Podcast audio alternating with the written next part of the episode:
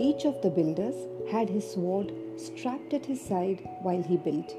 Nehemiah 4, verse 18. We have been called by God to actively participate in the rebuilding of lives damaged by sin and the evil one. We are compelled to rebuild and restore others with the same love which God has shown us.